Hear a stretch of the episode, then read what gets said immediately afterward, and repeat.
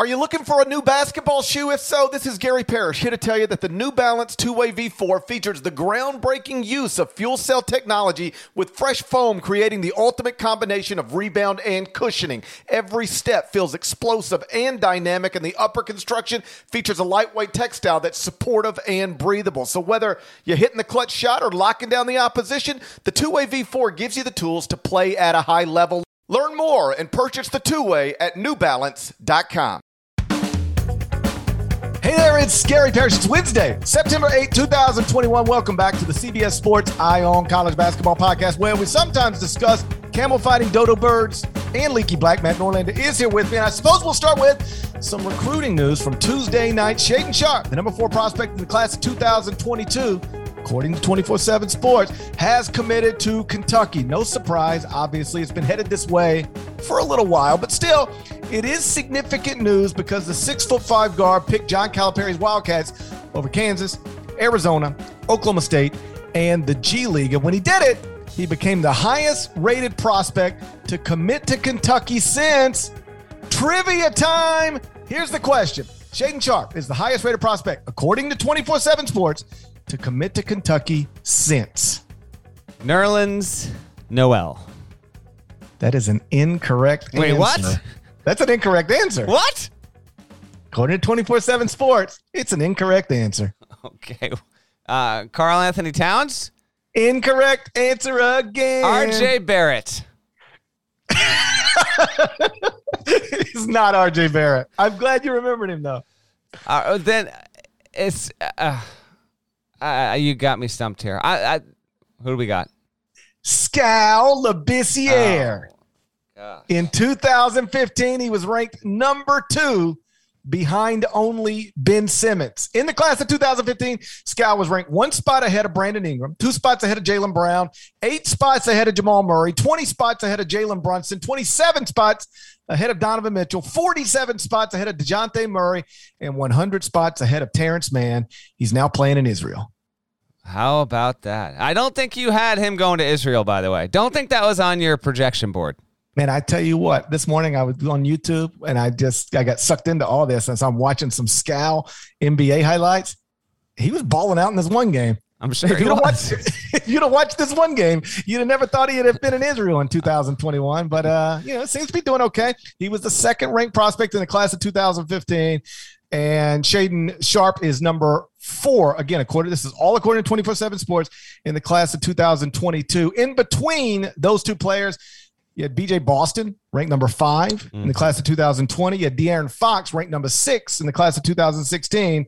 But this is the highest-rated prospect to commit to Kentucky, according to 24/7 Sports, since Scal Labissiere in 2015. You hooked me. You know you hooked me.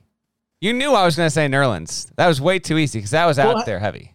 Well, because I saw somebody, and a lot of the stuff, it doesn't mean that when I saw somebody on Twitter say the highest-rated prospect since Nerlens Noel, it doesn't mean that that's not true, according to some recruiting rankings somewhere. It just means... we're in business with 24/7 Sports. We focus only on 24/7 Sports. So when you read the, ESPN headline, it says, Shaedon Sharpe, number 1 player in the country, commits to Kentucky. That's not true, according to 24/7 Sports, because the number 1 player in the country in 2022, according to 24/7 Sports, that's Amari Bailey, who is committed to UCLA. His mama's thick, boy.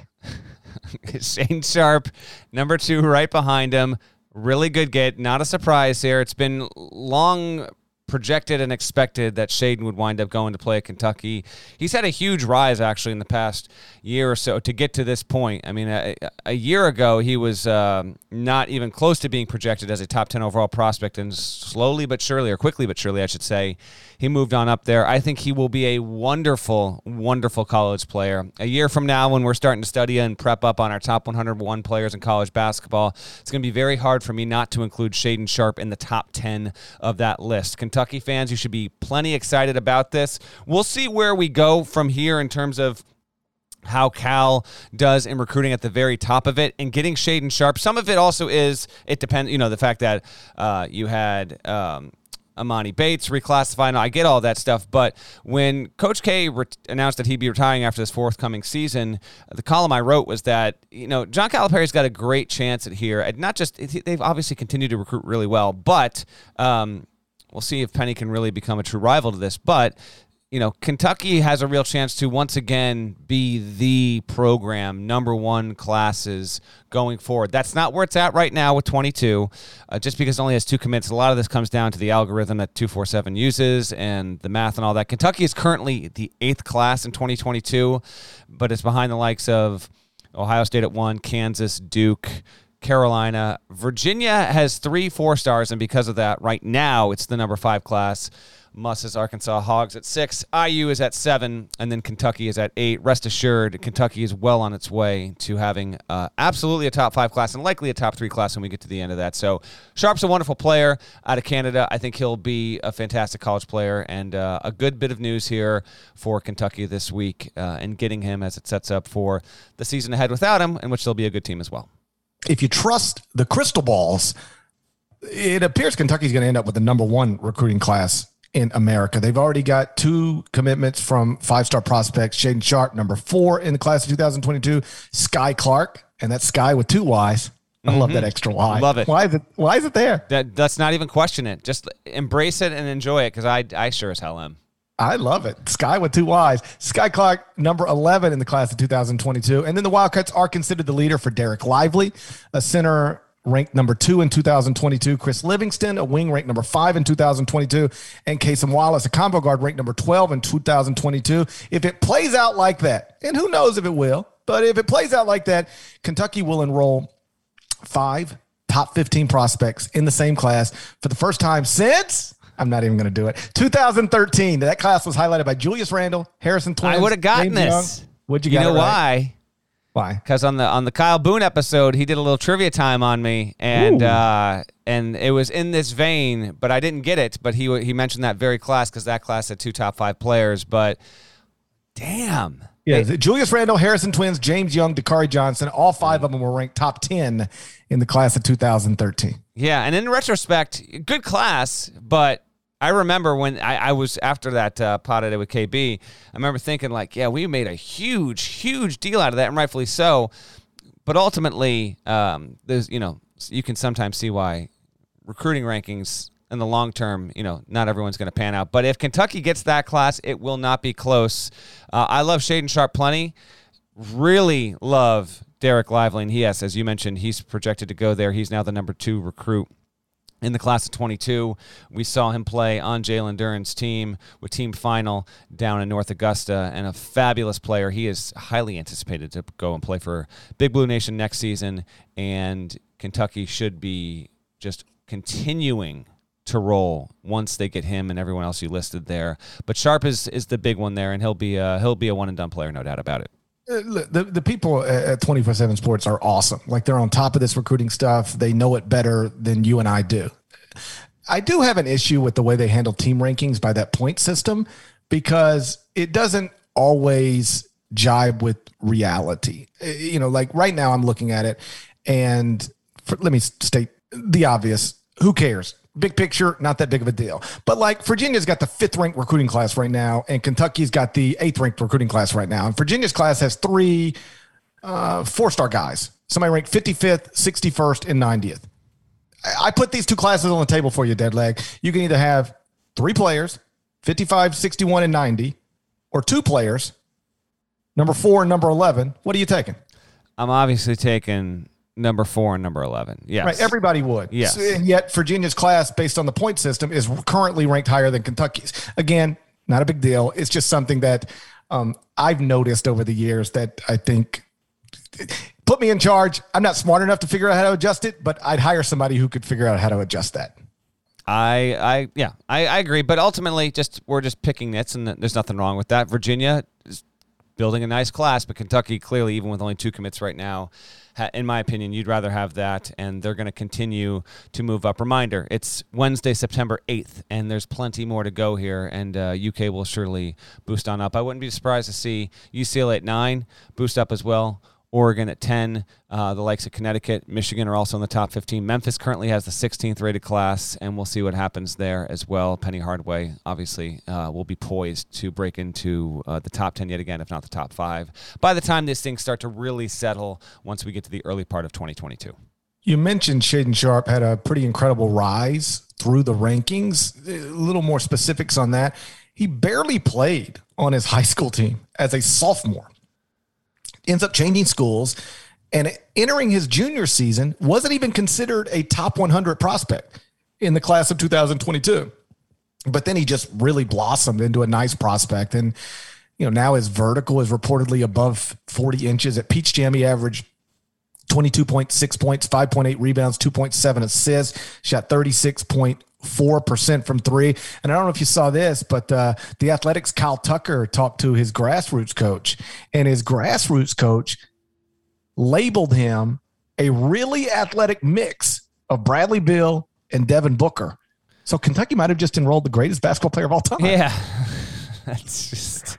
But it's shocking to hear that his grassroots coach would go that far. That's definitely major headline news there. Hey, he will be a very good player, but if he can be what Devin Booker was at Kentucky, then he might even be a slight letdown. Because if we remember, Booker was a good player. He did not resemble, and he wound up being a lottery pick, of course. He did not resemble the Devin Booker that we know now. But Shaedon Sharpe... Well, because he played like 4 minutes a game. Yeah, I know. That's how it goes. That's not going to happen with Mr. Sharpe, though. No shot. He obviously didn't play 4 minutes a game, but he played, how about this, fewer minutes than he should have? Yeah, probably. I mean, we're not going to... Are we going to second-guess Cal right now? Sure, why not? Right? Sure. I've been doing it for years. Let's do it. No, I've always thought with that 2015 team, like, I understand why he did the platoon thing and everybody played like 22 minutes a game, you know, somewhere between whatever it was. Like, I understood why he did it. He's so many good players that, you know, you had to, at least he thought he had to play them. And keep in mind, they went 38-1. So, like, what are we talking about? But I've always thought I'd rather see the five best dudes play 28 minutes, 32 minutes a game. And then if you've got pros playing 11 minutes a game, well, then they should have gone somewhere where there weren't better pros in front of them. Gonzaga coach Mark Few was cited for suspicion of drunken driving on Labor Day. We're going to get into that story next. But first, check this out. The all-new Hyundai 2024 Santa Fe is equipped with everything you need to break free from the dull work week and embark on an adventurous weekend with your family. The Hyundai Santa Fe's features like available H-Track all-wheel drive, standard third-row seating, available dual wireless charging pads. You've got the H-Track all-wheel drive so you can take on those dirt trails and kick up some mud. Or the third-row seating gets your whole family in to experience the thrill together. The dual wireless charging pads make sure that no one gets stuck in the great outdoors with a dead cell phone. Think about those adventurous activities you can do. Like me, taking a ski trip up with the family, maybe going on a camping expedition, anything and everything. Learn more about the all-new Hyundai Santa Fe at HyundaiUSA.com. Call 562-314-4603 for complete details. Robert Half research indicates 9 out of 10 hiring managers are having difficulty hiring.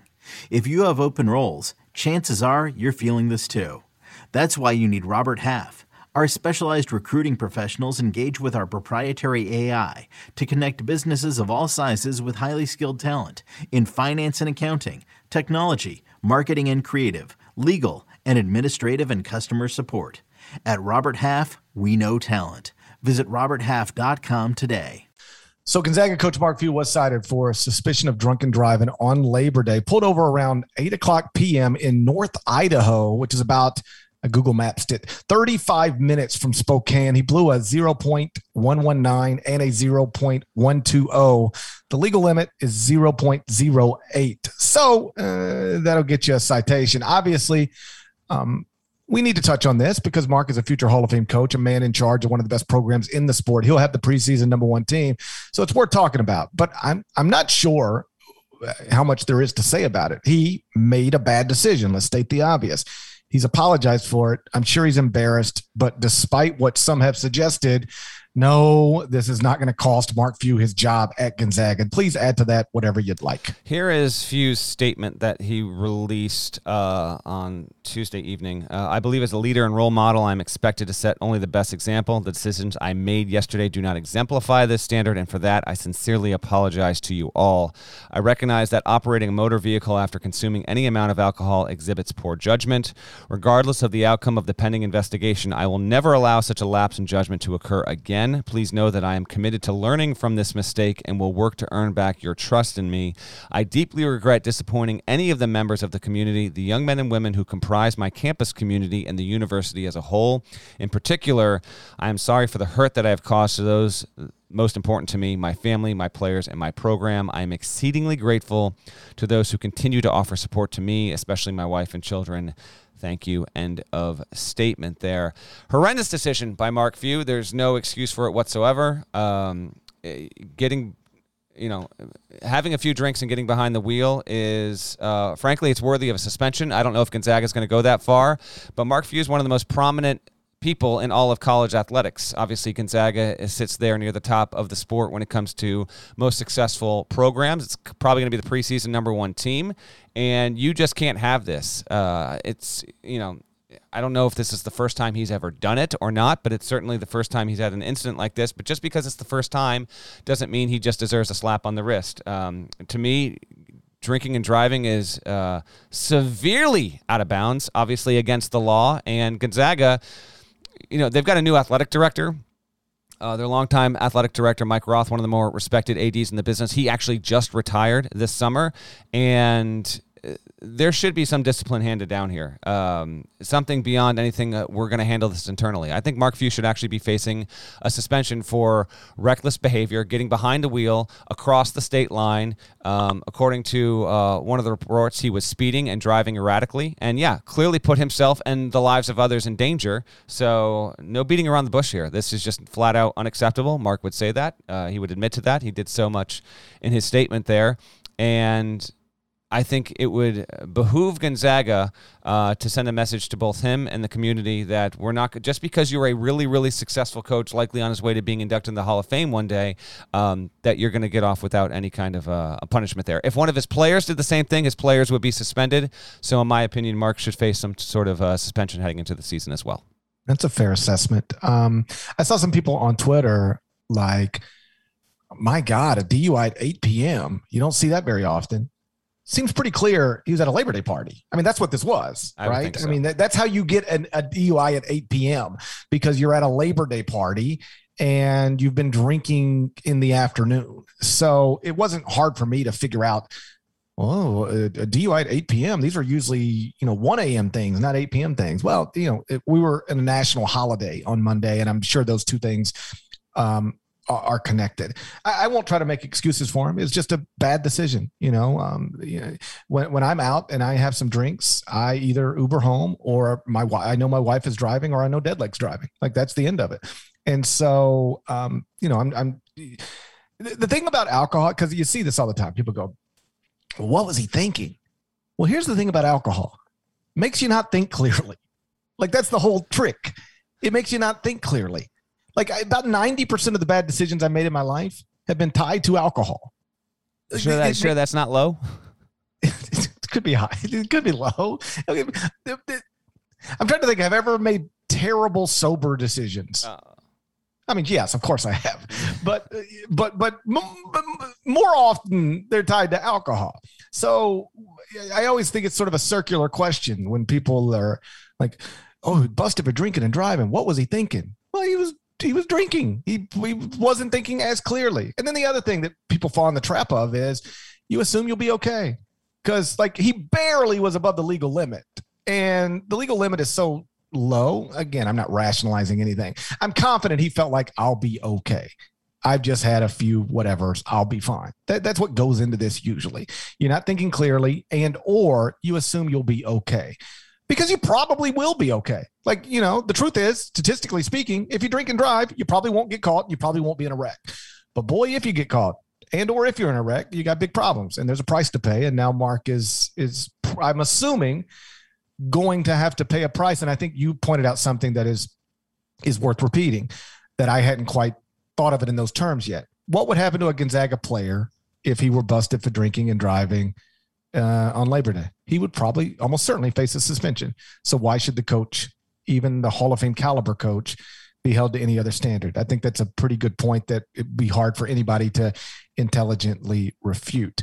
I will say, again, whatever the punishment is, it's going to stop way short of termination.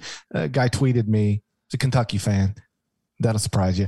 Tweeted me and said, quote, "I'm sure Mark Few was driving a school-provided vehicle. This is grounds for termination with most companies. If you were driving a company-owned vehicle while under the influence." And I acknowledge that, you know, in a vacuum, that's probably true. Here's the problem with that comparison, though. Gonzaga basketball is not like most companies, and Mark Few is not like most employees. I'm not saying that to be dismissive. I'm just stating it as a matter of fact. So I'm assuming he will face some punishment, but if you were expecting him to face the same type of punishment a Amazon driver would face for driving an Amazon van under the influence, you're not living in the real world.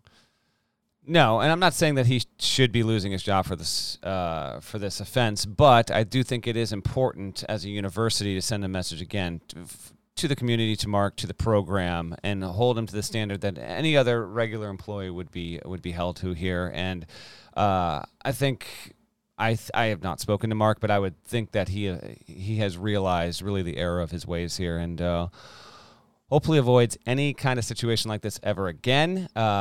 You know, I'm sure we have listeners who have done this as well. Please, to state the obvious that has been repeated ad infinitum in the past near decade, we are in an era of getting a ride home being 3 taps on your phone away. You know, the age of Uber and Lyft, not to mention if you happen to be somewhere with people who can drive you. So please, please, please always exhibit as best you can. Prepare, plan ahead.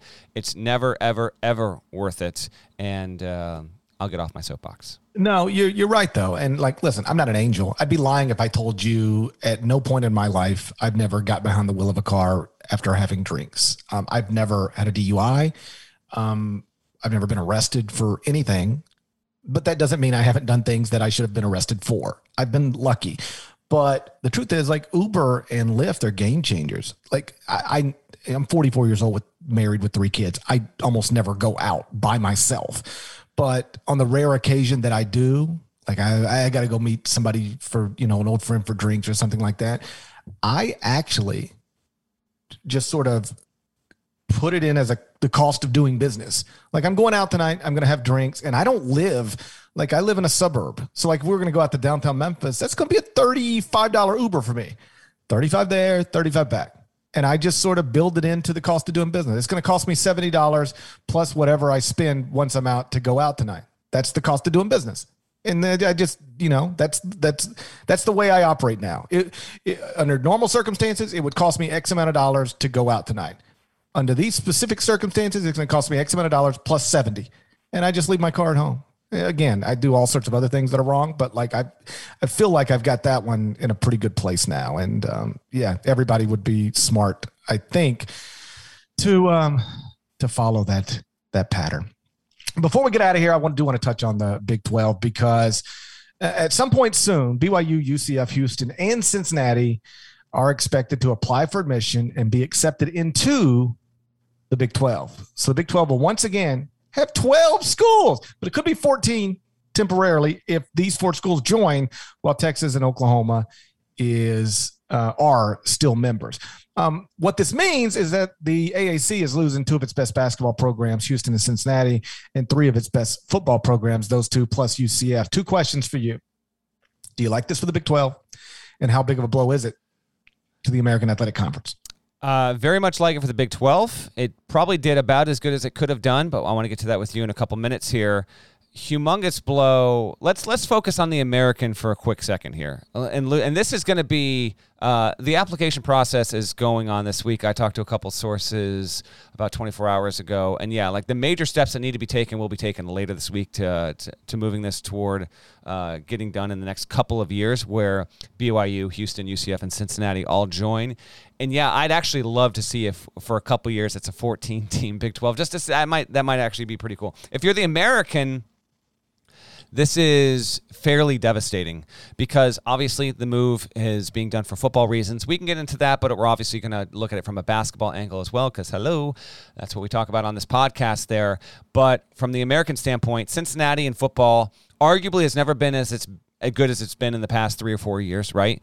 UCF in the past decade has completely ascended, you know, two or three echelons above what it was before that. You lose those programs on the football side. Houston, it's taken a little bit of a dip now, but it was good, and it could always come back. And I'm interested to talk to you about actually Houston's outlook going forward as a university, as a program, football and basketball wise. But if you're the American, this is a yikes. You are losing three significant programs, and you will have to start to consider what you can do to replace. Do you look at a school or two that the Big 12 probably looked at but didn't go with? Like, do you try and poach a Boise State? Do you try and really go transcontinental and say, you know, San Diego State in football and men's basketball in particular has a lot of promise there? I don't know. It is a ding. I have certainly championed the American as a major conference in the past 4 or 5 seasons.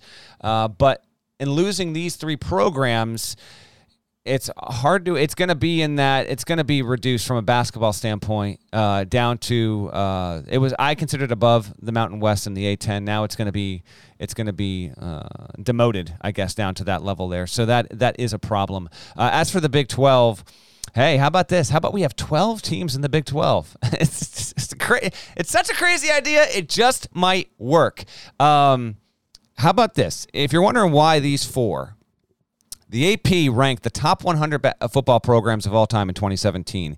Here's where they stand. 34, BYU. Houston was 48.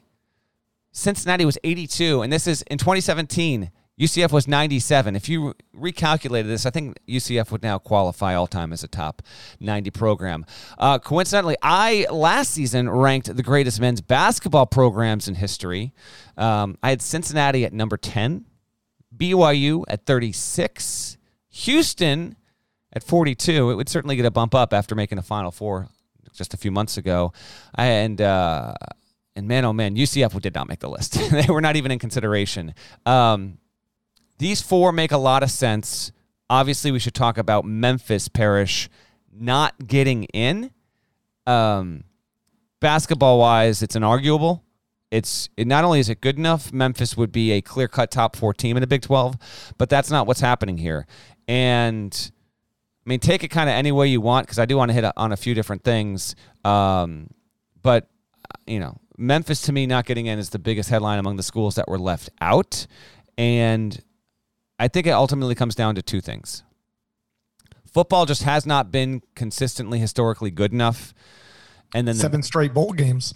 Okay, there's including a New Year's Six bowl. There's like 43 bowl games. So the bowl game stat, and I think American Athletic Conference champions. Okay, well that's something. And then I don't know how much. No, let me, because I'm just being like whatever. I know. Here's the truth. Memphis historically is a terrible football program. Okay, well you said historically it. Terrible. Okay. Yes. Once they committed financially to the program, started throwing money at it, built an indoor facility, and making good hires. First Justin Fuente, then Mike Norvell, now Ryan Silverfield. You know, their two previous coaches are now the head coaches at Virginia Tech and Florida State. Once Memphis got a president and an athletic director who understood the value of football, of competent, quality football, and they invested in it, Memphis has been one of the better football programs in America. Not Alabama, Ohio State. I'm not being silly here. But Memphis has been one of the better programs in the AAC. Played for multiple championships, like in the title game, and won it once. And they have drawn at a Group of 5 level as well, better than most, and as well as just about anybody. So I get it. Like, Houston is also a good football program in the present, or it has been in recent years. Cincinnati in the present, UCF in, you know, incredible campus in Florida, big enrollment, humongous enrollment. Yeah. Yes. All that. I get it. I wouldn't necessarily say it is crazy for the Big 12 to pick these 4 schools over Memphis, but Memphis checks a lot of boxes, including FedEx corporate sponsorship. I can just tell you the people in Memphis were working hard to try to get involved in this. It obviously did not work. I'm not saying it's a mistake for the Big 12 to not take Memphis, but it is devastating for Memphis to not be taken by the Big 12. There is no getting around it. I would say it is devastating, but I'll ask you this question. I will also answer it, though. If you throw Memphis in, which of the four do you kick out? Well, that's the problem. Like, I don't think it's obvious. I don't think it's obvious. That's why I'm not sitting here and saying they made a mistake. A lot of people have said they made a mistake. Mike DeCourcy, our friend from the Sporting News, has said that, the Big 12 is making a mistake not taking Memphis. I respect that opinion. I understand it. But when you say, okay, but you got to pull one of these out to put Memphis in, it's not obvious to me which one you would pull out. That's just me being honest with you. Yeah. If I had to pick, I'd probably pick Cincinnati. If you made me pick one, that would probably be, but even that's not easy. I mean, Cincinnati, again, we're talking about a top 10 to 12 all-time men's basketball program in the history of the sport. The football program's doing very well, very nicely located. Historically, not a great football program, but you mentioned Memphis is terrible. I read off where those football programs, according to the AP, were all-time. Memphis was not in the top 100. Cincy, UCF barely cracked the top 100, and Cincy was 82. I don't know how much media markets really matter, but I do know they matter. I mean, when decisions like this get made, there's a lot of things that get taken into consideration. Enrollment, UCF will now have the largest enrollment of any Big 12 school with the exodus of Oklahoma and Texas. We're talking like 50,000 plus there enrolled at UCF. So that's major. Your ability to have, and obviously Memphis has this, but significant donors and boosters, I'm talking billionaires connected to your program that can help from an infrastructure standpoint. That means a lot. Your history, how well you can draw eyeballs, obviously. Here are the media market rankings according to Nielsen among the cities where the programs are based. Houston's the no-brainer, number 8. Orlando, where UCF is number 18. BYU, which has a significant media market, number 30 in Salt Lake City. Also, the Mormon population, I've been told that's not an insignificant thing. More than 5% of the nation's population identifies as Mormon, and that also went a long way. Also, BYU TV, which I understand a lot of people may not be familiar with, apparently gets like, for what it is, it gets really, really good viewership, and so that was also taken into consideration. Media market-wise, Cincinnati is 37, and then there's a little bit of a drop-off. Memphis comes in nationally at number 51, and then the other school that I think would have deserved a really good look and did get a good look but didn't get it ultimately, really good program, Boise is number 102 in media market. It would have been geographically the furthest away. It didn't quite make the cut there. What Memphis needed, I think, is for the Big 12 to not want BYU, for whatever reason you might not want BYU, or for BYU to not want to join this league in football, for whatever reason BYU wouldn't want to join this league in football. Memphis needed BYU and the Big 12 to be unable to reach an agreement, and then I think they might have, and I emphasize the word might have, been a better shot. But once BYU's in, and you're, because BYU, to your point, is a big national brand. Like it is. Yes. It's a big brand. So once BYU's in, you're taking 3 more. You can reasonably argue Memphis, I think, over Cincinnati, but it's hard to argue Memphis over UCF. And it's once you acknowledge that, and they are on record, or at least on record via sources, saying we wanted football programs, quality football programs, and television markets. So basketball doesn't matter. Once you remove, because that's what some people would say in our sport. How do you pass on Penny Hardaway, Memphis, number 1 recruiting class, all that stuff? Well, you're not focused on that. You're focused on television markets and football programs. And once you are strictly focused on that, it's hard to argue Memphis over UCF. And it's hard to argue Memphis over Houston. You could try it with Cincinnati, but I say this as somebody who wanted badly for Memphis to be in the Big 12. You get Bill Self coming to FedEx Forum, Scott Drew coming to FedEx Forum. I understand why they did what they did. I can't call them crazy for doing it. Yeah, and they're also trying to make these decisions, even though the landscape of college sports obviously shifts. If you really look at the history of conference realignment, this is not a once every 20 to 30 years. Like, there is actually significant shifts in power conferences about once every decade here. So you're looking out every 10 to 12, maybe 15 years at most, and trying to project out. And, even though basketball hardly factors in these decisions at all, like, they could very easily see Penny Hardaway not coaching Memphis in 3 or 5 years because maybe he gets an opportunity at the next level or whatever. So that also doesn't factor in hardly whatsoever. All time from a basketball perspective here, since this is a basketball podcast, you know, Houston's got 6 Final Four runs, including their coming off one. I mean, Kelvin Sampson has done a great job there and is lined up for Kellen, his son, to take over whenever Kelvin steps down, which I would think will be in the next 2 to 4 seasons. Man, that they you put I love this fit for Houston. Houston in the Big 12 in that city. I think from a men's basketball standpoint and a football standpoint, Parrish, you want to talk about one of the schools that can stand to benefit the most. Like a decade ago, Houston's facilities were trash. You've got Tillman Fertitta, who is willing to basically invest anything and everything, billionaire, into that athletic department. Already has, will continue to do so. I could easily see a situation in 5 years where we look up in Houston in men's basketball and in football, it's like consistently just about every single year, top 25 level, because that city, first of all, I think it goes New York, LA, Chicago, Houston, 4 biggest cities in the country, overloaded with talent in both of those sports. And Houston had been blocked in the past, I'd been told, because of, obviously, the concerns about the Texas schools and all that. I get that. But now this just makes so much sense for Houston to join. I think that's huge. And then I got to give props to Cincinnati, because there has never been a school like them in terms of the long-term success, particularly in basketball, despite switching allegiances so often. Get this, GP. This is what Cincinnati has done since the mid-'50s. Independent, MAC, independent, Missouri Valley, independent, Metro. Respect. I was raised on the Metro. You were raised on the Metro. They did 4 years in the Great Midwest Conference. Don't think you were raised on that.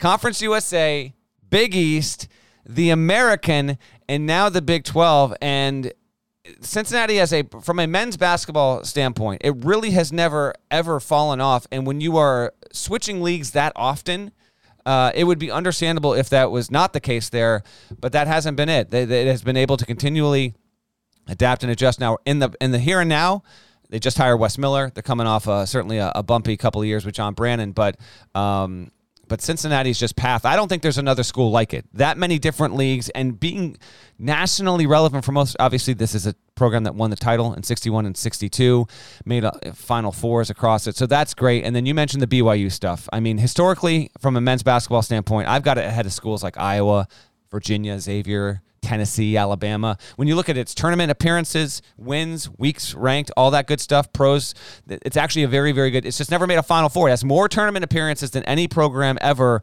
without a Final Four appearance. But that could easily change. That Marriott Center, I've never been. Have you ever been to the Marriott Center? I have. I've heard the facility is incredible. They pack it, and obviously in normal times, and really rates as one of the top 15 to 20 at worst home court advantages in all of college basketball there. So you easily understand. I got to say, bottom line, Parrish, is when we learned that Oklahoma and Texas would be leaving, we talked about it on the podcast, and I still don't like it at all. I don't like the idea of them going to the SEC, but whatever. That's ship's going to sail. The Big 12, if 12 was going to be the goal, which I think is perfect. I do like that size for a league. 12 teams just, it sounds, looks, feels right. This is as good as you could do. Like the Big 12 in doing this, I think in both football and basketball, has maintained a level of legitimacy that was necessary to keep it relevant and an important voice on the football side with forthcoming college football playoff expansion. And then in men's basketball, I mean, I can't believe it's taken us this long to get here, GP, but come on now. Top 2 league in men's basketball every single year, like 8 years running. You bring in these programs, even you lose Oklahoma and Texas, but if you bring in BYU, we know what they can do. Mark Pope's a really, really good coach. UCF has made tournaments, really good coach. Houston, we know what they've done. And then Cincinnati, we'll see what they can do with Wes Miller. I think the Big 12 still has a very good chance at keeping that top 2 status going forward in men's hoops, and that's no small thing either. You know, this actually played out the way, I mean, if you go back and listen to previous podcast, we thought it was going to play out. You know, the Big 12 said we want to stick together, but that was never true. They didn't want to. Kansas would kill to go to the Big 10. West Virginia would kill to go to the ACC. Texas Tech and would have loved to have gone to the Pac-12. The truth is the other Power Five conferences decided we don't want any of these remaining eight schools. They're not worth it to us. They don't add enough value. So don't ever get it twisted. The Big 12 did not stick together. The Big 12 got stuck together. They had no choice. And there was that wild quote from Bob Bowlesby, the Big 12 commissioner, to Dennis Dodd, our colleague, where he was like, I think the AAC is coming after us. And it just never made any sense because they can't. Well, no, the eight Big 12 schools wanted to move up, not down. And so the most likely scenario was never the AAC coming and taking Kansas and Baylor and West Virginia or whatever. It was always the remaining eight schools in the Big 12 being stuck together and then grabbing AAC schools or Mountain West schools or BYU or whatever. And so that's exactly what they've done. But to your point, listen, football, it's a clear downgrade. You lose Texas, Oklahoma. There's no way to make up for that. Those are two of the biggest brands in the sport. But from a basketball perspective, you know, listen, I'm don't get it mixed up. I think the old Big 12, which is the current Big 12, is going to be better in basketball than the future Big 12. But I don't think the drop-off is drastic.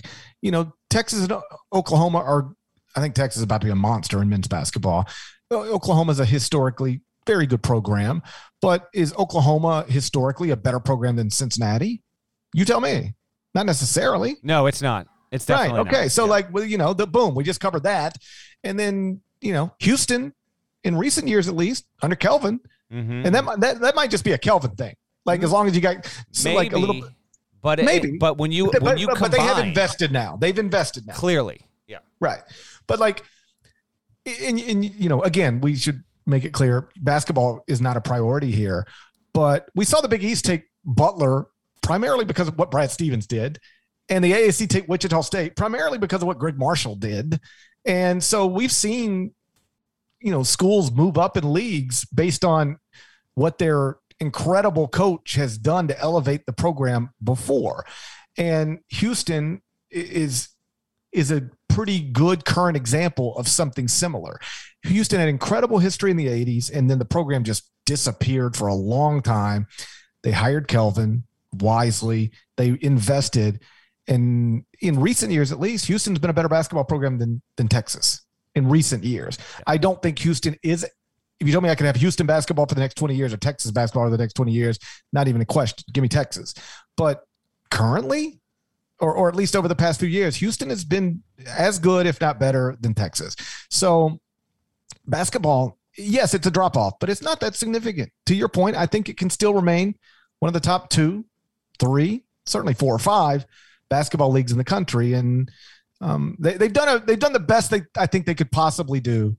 You know, we can quibble over which schools they should have taken, but based on where they found themselves, abruptly found themselves in this awful situation, they've done, I think, about as good as they could do to hold it together. Yeah, I like this idea of Kansas going playing roadies, Houston, BYU, even like a Cincinnati. You know, if Scott Drew's going to be at Baylor for another decade and Baylor's top 10 team in many seasons, like a Baylor-BYU game, the lack of geographic cohesiveness doesn't bother me whatsoever.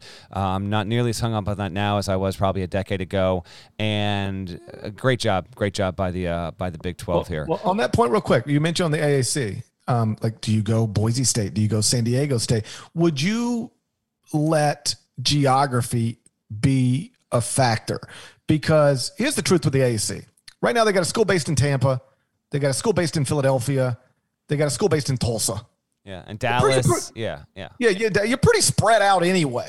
Yeah. So, like, could you go further west? Could you go all the way to San Diego? I remember talking to a, let's just say, West Coast based coach once upon a time, and he was like, people make such a big deal out of geography. He said, like, you know, once you've got to get on a plane, like it's a charter usually. And, you know, everybody is comfortable traveling halfway across the country. Well, the other half was another 2 hours on a plane. Like, you're already on the plane. What is another 2 hours to get wherever you're going? He was just like, it sounds like, well, how could you go from here to there? But the truth is, once you set foot on the plane, going another 2 hours or 2.5 hours is just not that big of a deal. I would disagree. Flying to Memphis versus flying New York to Memphis versus like flying New York to San Fran. It's a long flight. All you gotta do is get one more movie. One more movie, huh? I know. I hear what you're saying. I actually think you gotta listen to Donda one more time. You'll be there. That hasn't found its way to my ears just yet. I think the reason why there's hesitation on this isn't necessarily just the geography. It's you do it mostly for football and a little for basketball, and then it is a money loser for every other sport to send all these schools. People aren't going to these games. You know, men's soccer, women's volleyball, the whole deal. And that's where it can get when you're an AD or a school president, and then you got to look at the balance sheet and say, listen, if we're going to do this, how much are we going to make in the revenue sport or sports? And then how much are we going to lose by having to send all of our other teams there? And I think that can be sometimes what holds them up. But if I'm the American, I am looking around and I'm going after San Diego State and I'm going after Boise and I'm trying to get every single conceivable, you know, 2 or 3 teams to join the league to keep it as strong as possible, because you want to be the best of the group of five still, and it's probably still is that to a certain extent. But, you know, don't forget about the fact that when you make the tournament, the men's tournament, and the more teams you send, the more units you can make, that's serious money. That is big-time money as well, and so you need to keep your men's basketball and really women's basketball as good as it possibly can be to improve your chances at getting teams into the tournament and then making money if they can win once they're there. So I think that part of it's important as well, and that's why particularly like a San Diego State, which I still think is very viable, would be a school I would target. Yeah, like I'm with you. Like I don't know that I would let geography matter to me too much. I just go to let's do exactly what the Big 12 did. You know, with geography being way low on the totem pole of things that matter, let's do what the Big 12 just did. Let's go try to find 4 or, you know, 2, 3, 4, whatever the number is, programs that enhance our conference, focused on football and television markets. And you're exactly right about the non-revenue sports, man. It becomes like you suddenly got to take the USF volleyball team to San Diego. Right. You got big problems, but there's got to be a way around that. Like, you know, can you say in the non-revenue sports we're gonna have divisions that are more geographically sensible so that we're not putting. I should just, you know, say volleyball teams because that, like, men's soccer teams as well. Yes. I'm not talking about just male, female, like, you know, like anything that doesn't make money. Can we make their schedules a little more geographically sensible? And can we make their non-league schedules a little more geographically sensible? Like, I can't tell you how many times I'll be in Atlanta connected on a flight and I'll see, like, I'm just making something up here, but it's like the Charlotte golf team. I was like, why is the Charlotte golf team getting on a plane to go? You know, I'm not anti-golf. They should be busing everywhere. The Charlotte golf team. Yeah. Just like, you know, just play. These people don't deserve to fly. Yeah. Play Davidson. Go play the Davidson golf team. Yeah. You know, like, what do we do?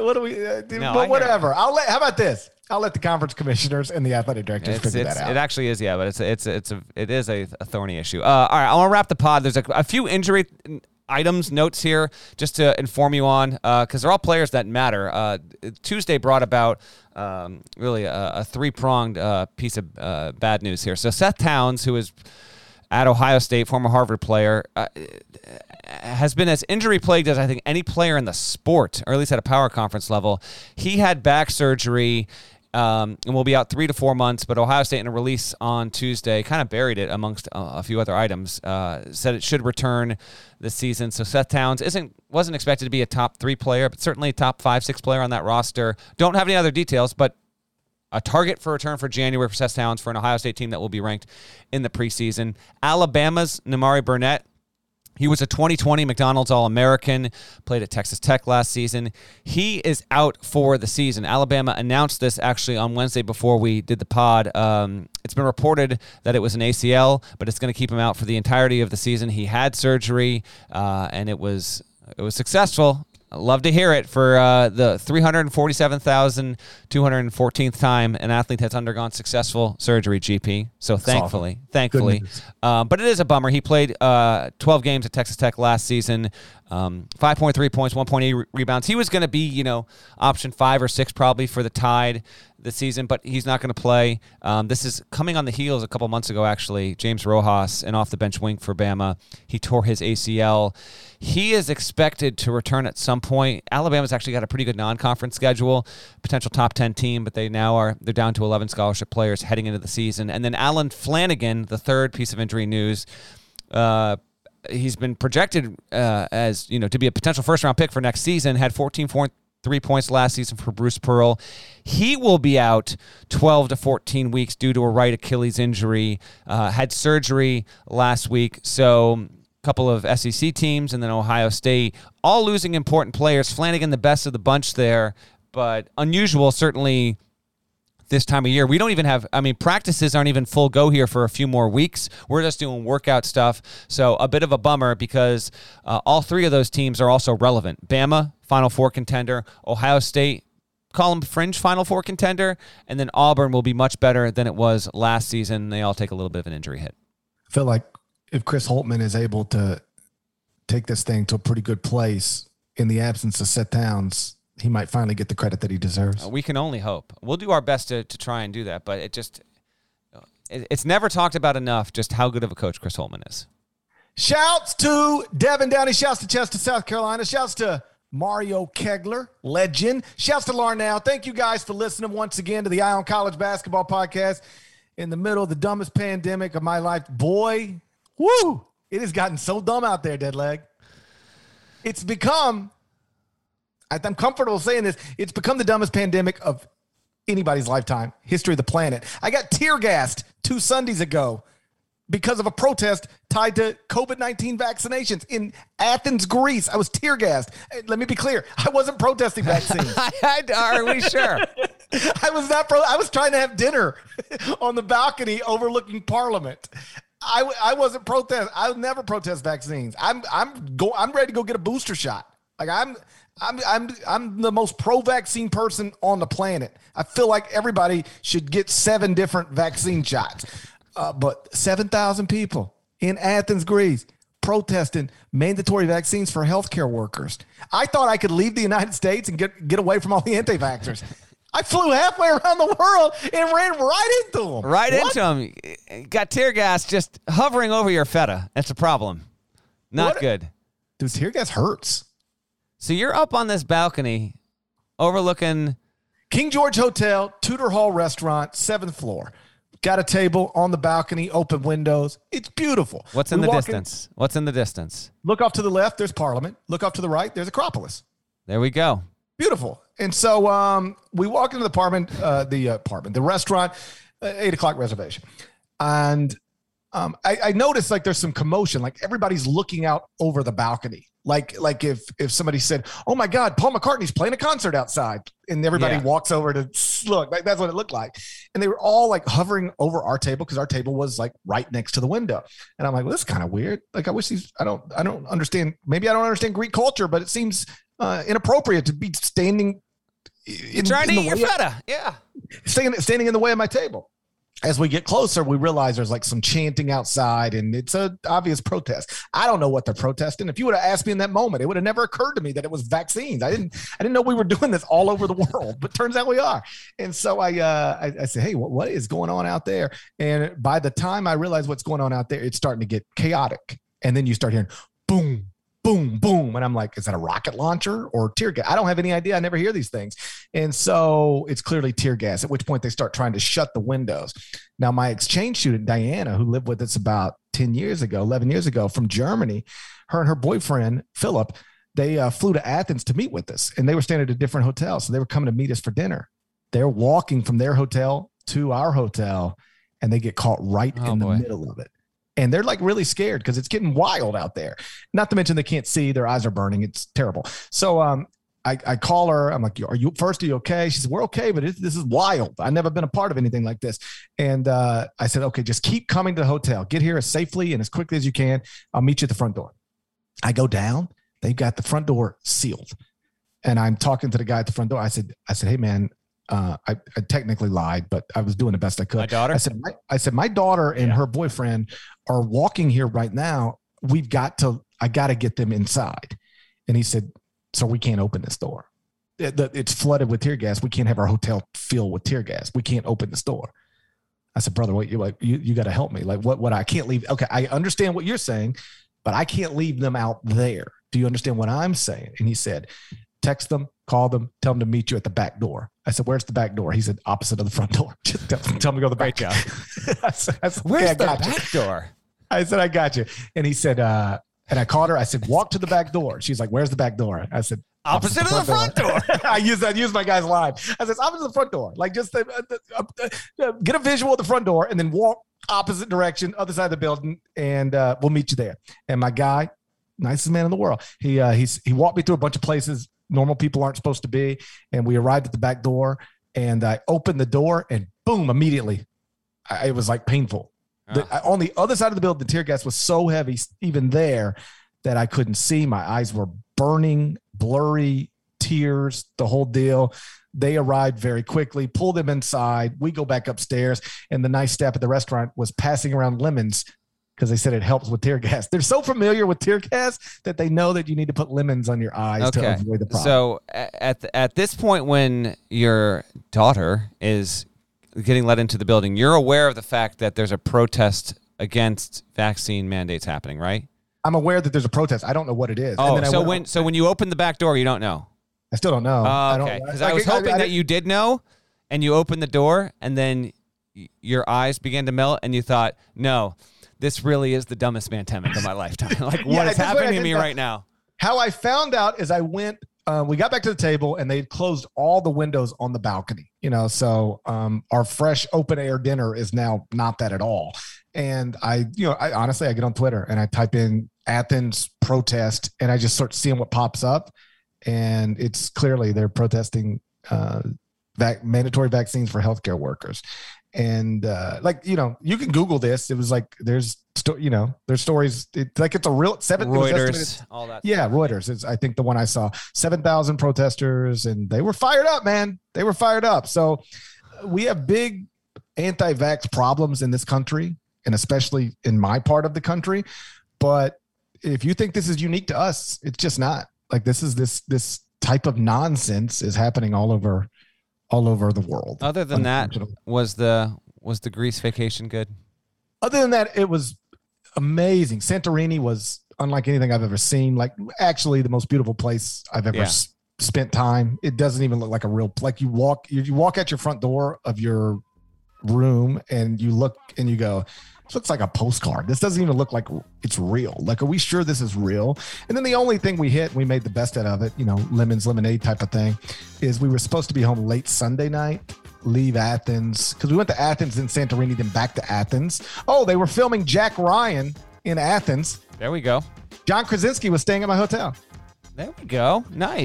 I never saw him, but a gentleman reached out to me who's an assistant director on the film. I was like, hey, we're in Athens. We're filming Jack Ryan, and we're staying at your hotel. Like we first stayed at the King George, then we stayed at the Hotel Bretagne, I think it's called, and that's where everybody from the Jack Ryan crew was staying. So that was cool. You'd be at breakfast and they'd be talking about the script at the table next to you, type of deal.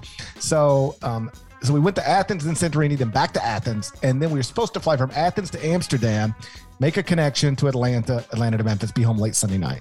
We left Athens late. Wasn't my fault. Maintenance issue. Mm-hmm. Before we even landed. Oh, trust me. My wife tried to blame it on me. I said, you think I'm responsible for the maintenance? This happened issues? when I went to Rome and we left after our honeymoon. Amazing trip. But we get to the airport and it was...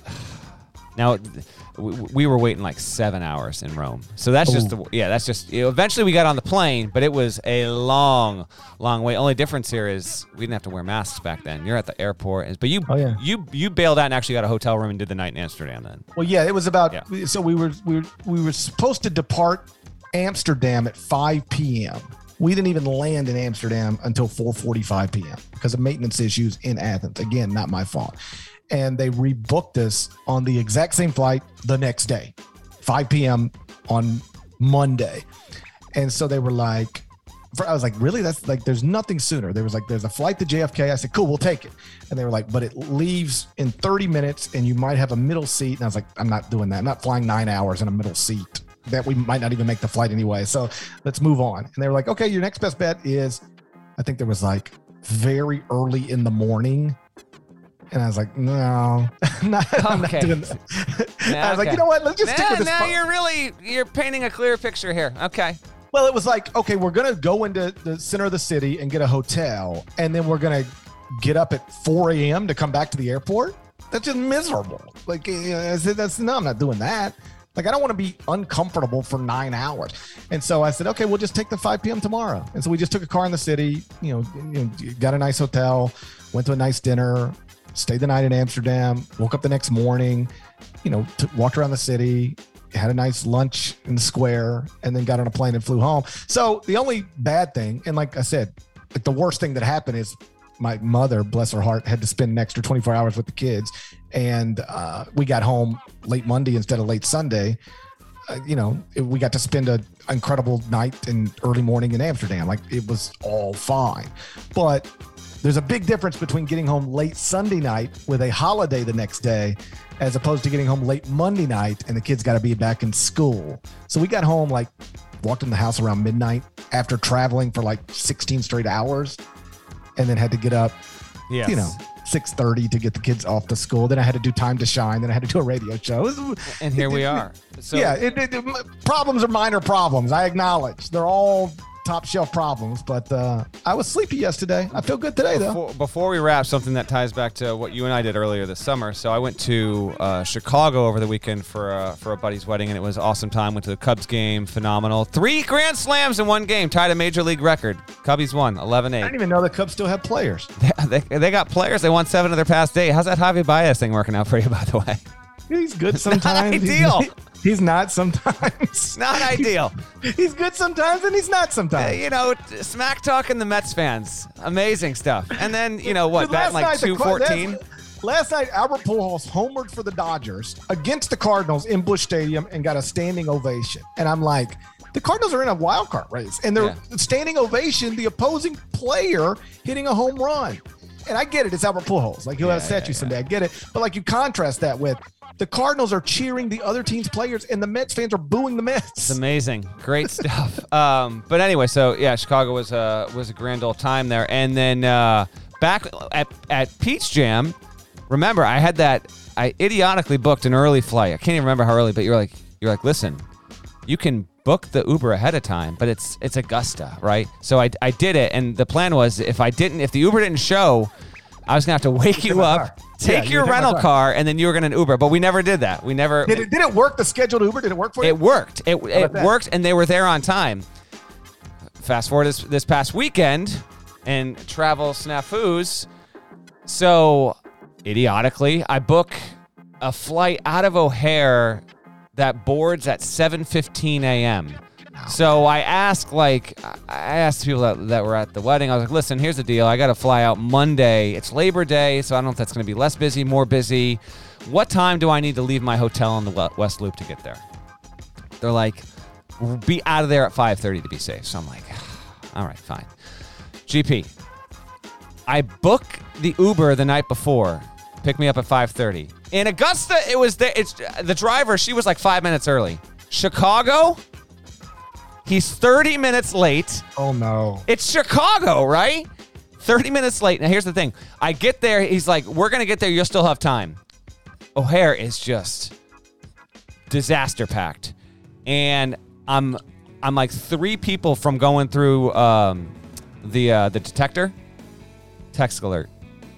Your flight's been delayed 2 hours. Oh, no. And it's just of course I couldn't get the text. It was a mechanical thing. Wasn't my fault. Was not my fault. Wound up getting home okay. But it's like, it's that early flight. And you think like it's the first flight. There should be no delay. But certainly that was not the case. So then I'm just sitting there. I reached a point, like sometimes early flights are necessary. There's no way around them. You got to be back home by a certain time. And whatever. Which is what I had to do. Yes. Unless they're necessary, I don't take them. I want to have a good night's sleep and then get on the plane and have an enjoyable plane ride, as opposed to be exhausted, get on the plane and just feel like hell. So when we left Memphis for Greece, like we left at 11 a.m. And when we left Athens for Santorini, we left at noon.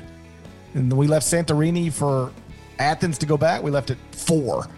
Yeah. It's all afternoon stuff. That's the way to do it if you can do it that way. Well, it's great to be chatting again, everyone. I hope you enjoyed our past 10 minutes of travel. What's been happening lately? Didn't even get into meeting Dave Matthews, but that's all right. That'll be a story for another time there. But great to be back in the swing. And this is, as I mentioned last week on the pod with KB, like September's weird. Like it is a very slow month in college basketball, but news will still be coming, and we'll still be here with you. And then, you know, October's going to ramp up, and we'll have plenty of preseason content. But yes, it's been a little bit of a skittish past month or so. But we're creeping back toward the season slowly but surely.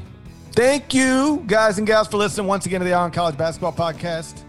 If you're not subscribed, please go subscribe anywhere you subscribe to podcasts, including Apple Podcasts. We'd appreciate it. It really does help. So go subscribe, rate it, review it, and we're going to talk to you again real soon. Till then, take care.